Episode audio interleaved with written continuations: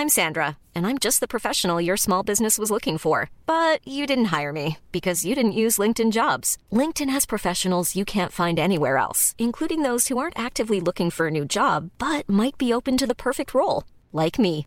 In a given month, over 70% of LinkedIn users don't visit other leading job sites. So if you're not looking on LinkedIn, you'll miss out on great candidates like Sandra. Start hiring professionals like a professional. Post your free job on linkedin.com/people slash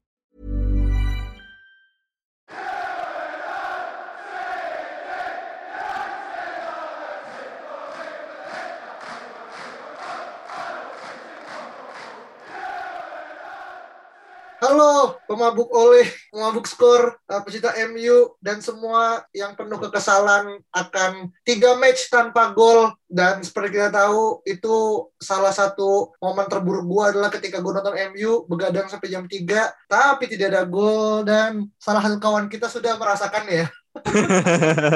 Untungnya nggak datang dia ya. Iya iya iya. Tapi kita juga sama. Kita kan nonton dua match beruntun juga kan. Iya. Dan untungnya Iya, iya. eh, teman kita Saung itu nggak nonton match lawan Palace kemarin. Jadi Oh iya, Iya. seandainya dia nonton itu dia bakal tiga match beruntun dari Sociedad, Chelsea, dan Palace gitu. Ki- ki- Kita semua equal dua match Oh iya, dua ya match, dua kan? match ya. Yoi, yoi. Hmm. Aduh, aduh, aduh. Atau jangan-jangan si Saung bohong, bro, biar dia nggak ketahuan aja tuh. itu bisa bisa bisa bisa. Gue lebih yakin itu sebenarnya sih. Aduh, aduh, aduh.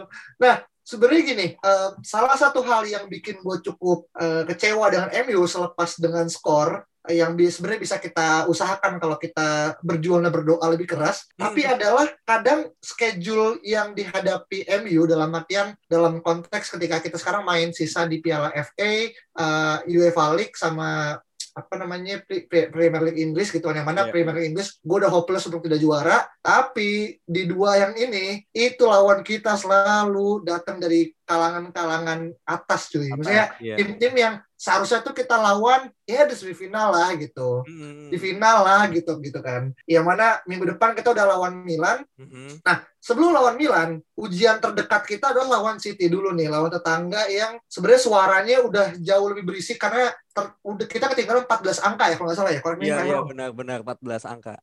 Dengan ini game week ke-26.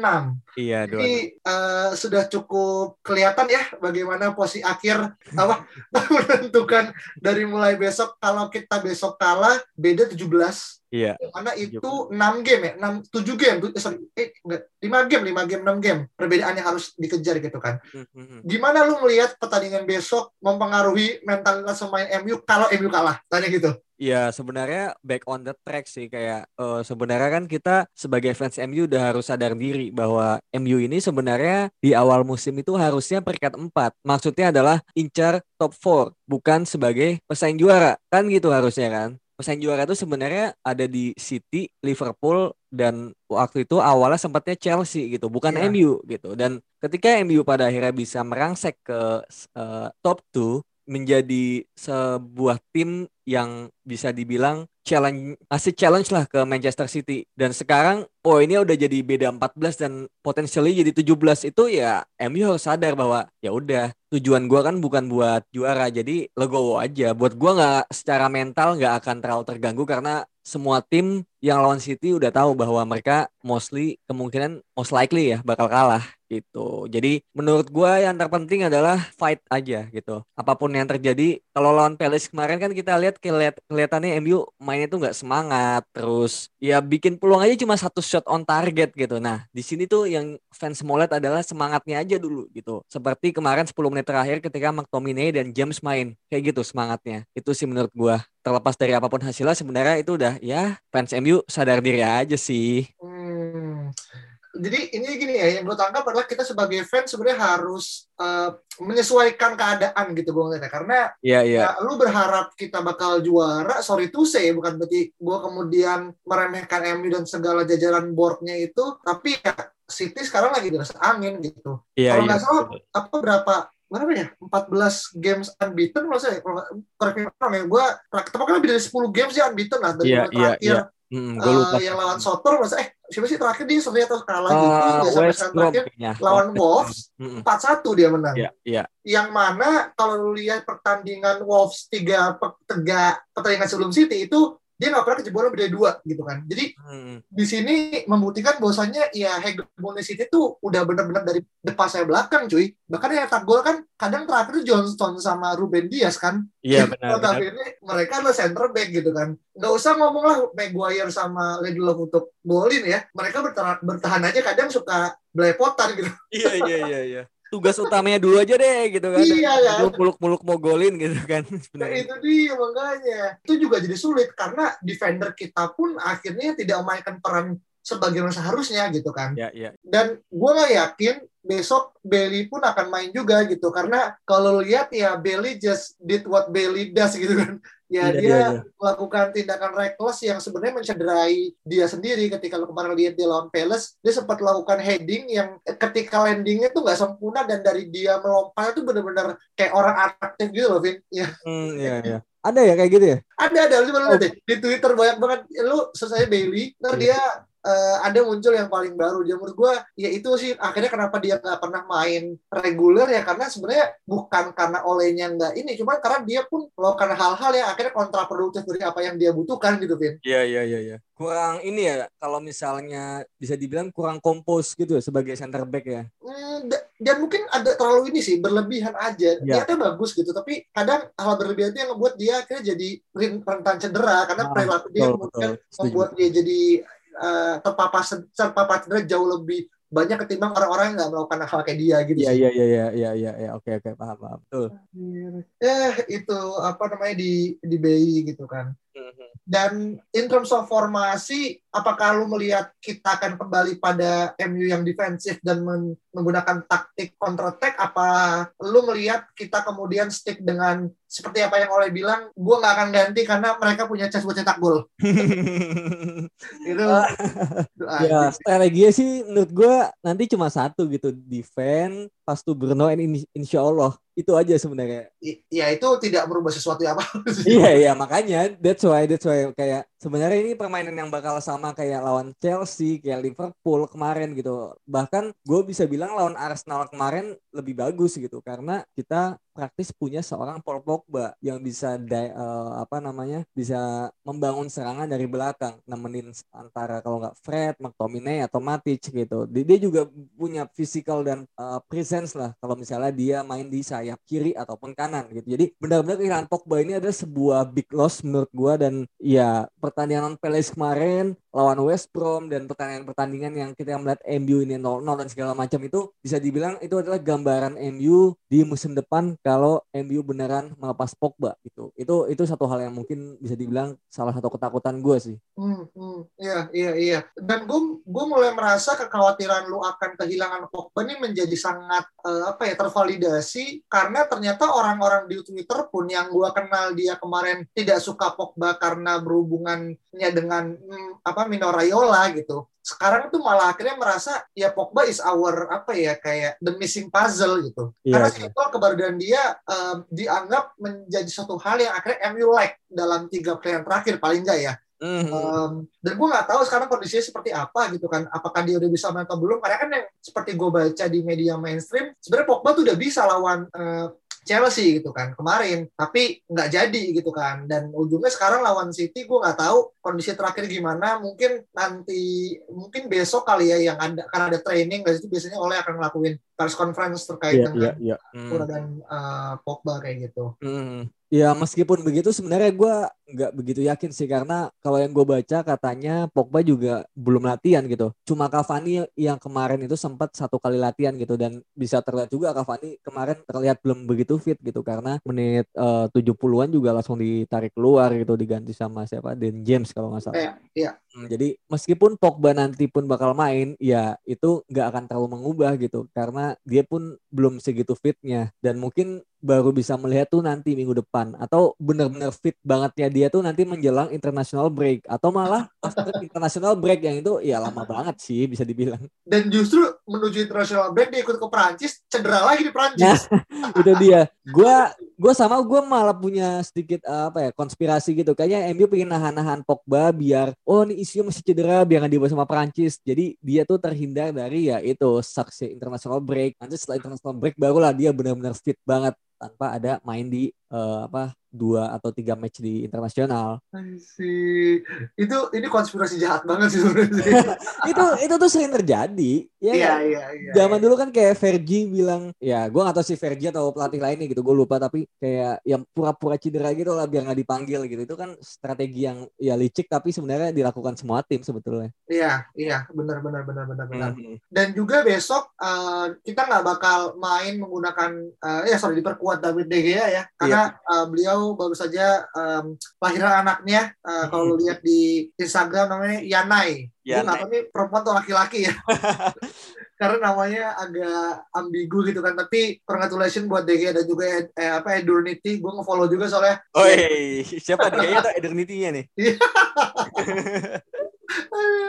Tapi tapi ini cukup shock sih karena enam minggu dia apa apa ini kan apa namanya live kan dari ya, gue gue juga bingung oh lama banget ya? Gue gak tahu mungkin kayak cuti melahirkan gitu Vin buat ya ilah. suami gitu Vin.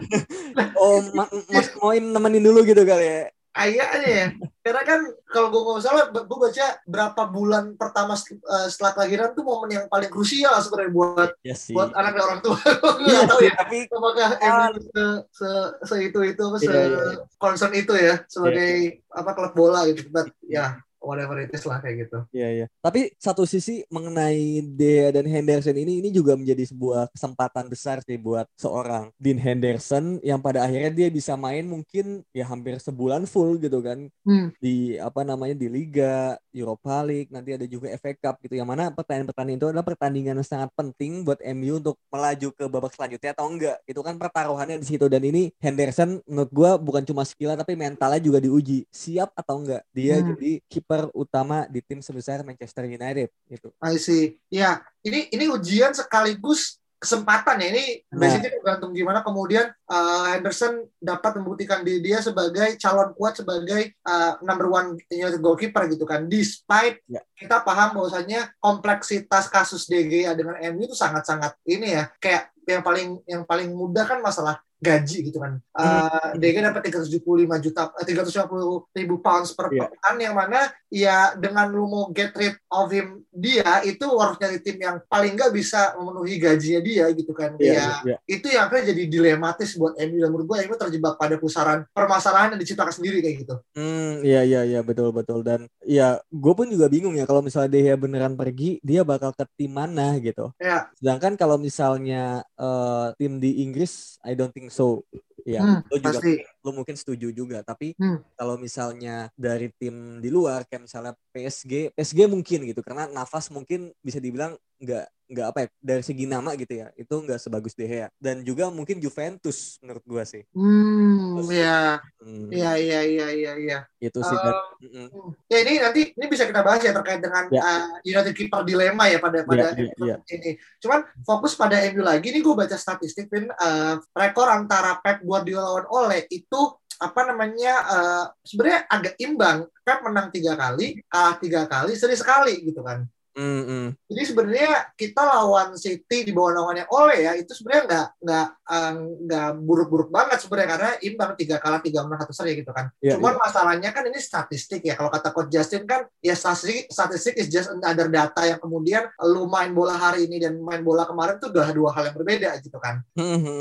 Lu melihat mentalitas Ole yang sekarang sedang dalam porsi kursi panas ya karena di Twitter pun udah mulai nih meracau-racau gitu kan iya, uh, iya. oleh out oleh out bahkan di gue tadi pagi nonton Mark apa Mark Goldberg di United Stand uh, hmm. dia always feel feel sack gitu kan yang mana mulai ada tuntutan-tuntutan ditambah yang tadi gue share Vin Lee Sharp yang yang mengomentari tentang pemilihan oleh sebagai pelatih MU itu dari, dari awal gitu kan. Hmm. Yang orang bilang Lishal sebagai legend kardus. iya iya iya iya. Itu lebih gimana? Uh, ya, gue sih kalau misalnya misalnya kita ngomongin oleh secara umum ya maksudnya kayak uh, apakah dia pelatih yang cocok atau enggak, pelatih uh, yang punya varian taktik yang sesuai atau enggak itu itu mungkin kita bisa bahas secara khusus ya di episode ya. yang lain gitu. Tapi di sini yang mau gue bilang mengenai mental oleh ya, kalau kita berkaca pada musim lalu dan juga musim ini yang battle in three or maybe for semifinal itu bisa kelihatan gitu bahwa mentalnya belum teruji. Dan juga yang paling battling itu kan Liga Champions. MU itu peringkat satu sampai game week ke lima. Kelima itu ke satu cuy. Dan MU tuh dari dua match terakhir itu cuma butuh satu poin. Tapi malah ya losing six points gitu kan. Rather than yeah. gain only one point gitu. Yang yang MU tuh dua match pertama udah meyakinkan PSG Leipzig menangnya 5-0 terus tiba-tiba match ketiga mengejutkan kalah. Match match keempat bisa bangkit kemudian lu butuh imbang malah di PSG ya uh, di Old Trafford lawan PSG malah kayak gitu gitu kan yang kita lihat Martial tendangannya ke atas Cavani hmm. yang jadi mentality di situ tuh menurut gue belum belum pada level itu gitu. Masih pada level ya challenger aja, challenger untuk cup atau challenger untuk uh, title mungkin title kontender, hmm. tapi ya sebatas ini aja gitu, nggak bisa sampai mungkin akhir musim yang kejar-kejaran. Ya cuma mungkin nyenggol-nyenggol dikit lah kalau misalnya levelnya Bundesliga tuh mungkin Borussia Dortmund yang nyenggol-nyenggol bayang terus hilang lagi. Masih selevel itu menurut gua dan musim depan kalau nggak banyak perubahan yang dilakukan dari segi coaching ya terutama menurut gua di sini problemnya bukan cuma pemain tapi coachingnya dan ini kan coaching ini adalah sesuatu yang kita nggak bisa lihat gitu. Gue pun nggak bisa mengkritisi dia coachingnya jelek atau enggak kita cuma bisa melihat yang di lapangan kok kelihatannya coachingnya nggak bagus gitu kelihatannya ya gitu. Hmm, hmm, hmm, iya iya iya iya makanya kan ya kayak kemarin gue bilang, iya kenapa orang-orang kemudian menyebutnya mediocre karena ya ya secara mental salah satu kriterianya kan yang dilihat yeah. sebagai orang kemudian ini tapi after all ya menurut gua ya, yang kita sepakati ya paling enggak ya oleh sebenarnya hanya simptom dari sebuah problem gitu kan yang mana problem besar adalah ya as we know gitu kan kenapa akhirnya LUHG kemudian muncul sebagai movement ya karena ya board kita. Tapi oke okay, itu bahasan yang lain juga nanti kita akan coba juga. Nah uh, prediksi skor yang kemudian lu merasa paling potensial untuk keluar sebagai hasil Robin. Aduh, susah. Gue setiap gue setiap kali mencoba optimis gitu di di podcast ini, misalnya itu MU hasilnya itu tidak baik gitu. Jadi kayaknya di podcast ini gue mencoba untuk merendah aja dan okay. ya, awas diri lah kalau bahasa bahasa Indonesia-nya ya. Uh, ya kalah lah bisa gue bilang. kalah aja udah udah udah udah sepantasnya gitu kalah. Ya satu dua lah, oke. Okay satu dua lah ya satu dua dengannya Bruno Fernandes lah atau siapa pun itu yang penting yang penting ini bisa bisa uh, apa break ke deadlock dulu gitu kan nanti kebobolannya itu itu sulit lah untuk Man City menurut gue kayak Ilkay Gundogan bakal golin nanti aduh aduh, hmm. aduh kembali ke Ilka iya. ya. Benar. Karena, karena City pun nggak akan sebodoh itu buat pasang dua AM sekaligus lawan MU. Tahu pasti iya. bakal di counter gitu kan. Jadi hmm. bakal agak sedikit 4-2-3-1 uh, formasi di atas kertas ya gitu kayak uh, Rodri dan Gundogan. Gundogan bisa maju mundur. AM ada Kevin De Bruyne. Depannya Jesus gitu buat physical presence ngelawan si uh, Maguire dan juga Lindelof gitu. Foden bakal main karena dua match kemarin nggak main. Satunya mungkin lebih ke Sterling. Gitu. Hmm, I see. Kalau MU ada perubahan nah Cavani tetap nanti di depan. Iya, gue sih kayak ada perubahan juga ini. Iya.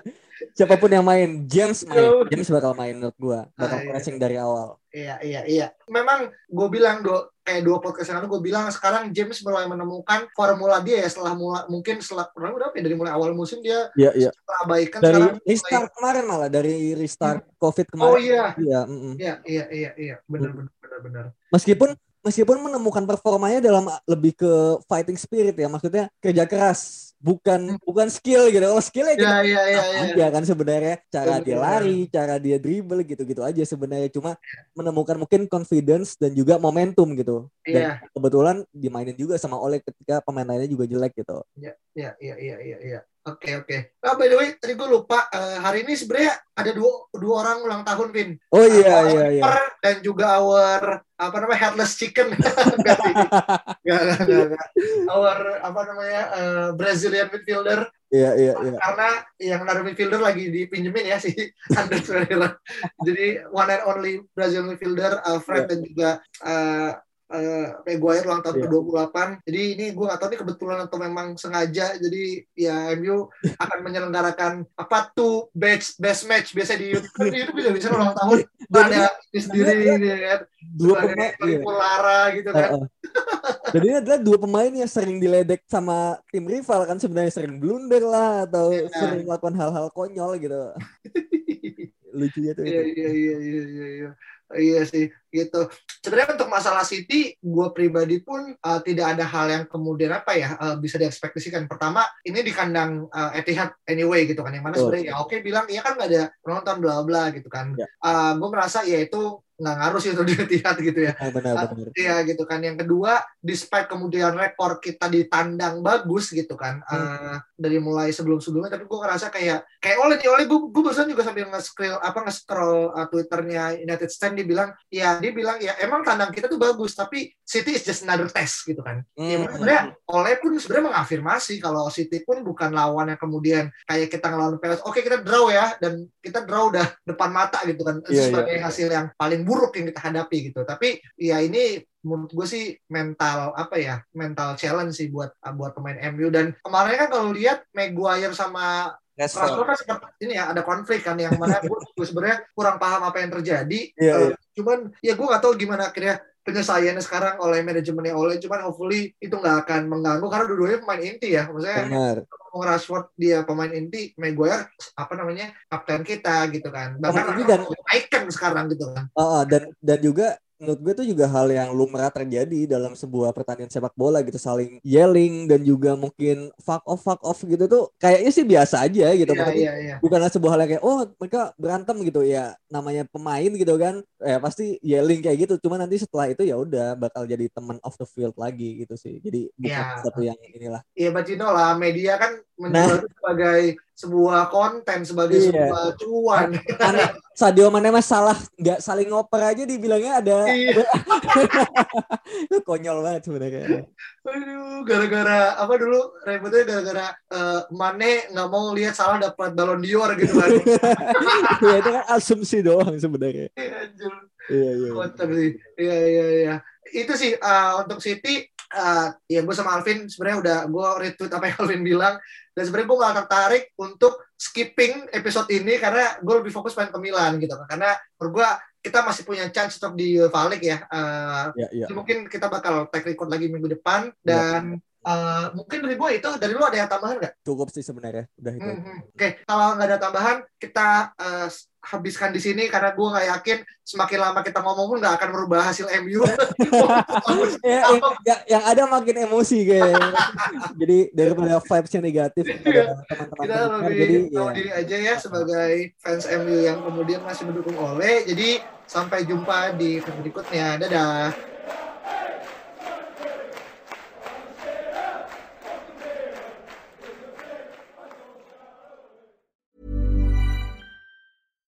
Deserves the best, and there's no better place to shop for Mother's Day than Whole Foods Market. They're your destination for unbeatable savings, from premium gifts to show-stopping flowers and irresistible desserts. Start by saving 33% with Prime on all body care and candles. Then get a 15-stem bunch of tulips for just $9.99 each with Prime. Round out Mom's menu with festive rosé, irresistible berry chantilly cake, and more special treats. Come celebrate Mother's Day at Whole Foods Market.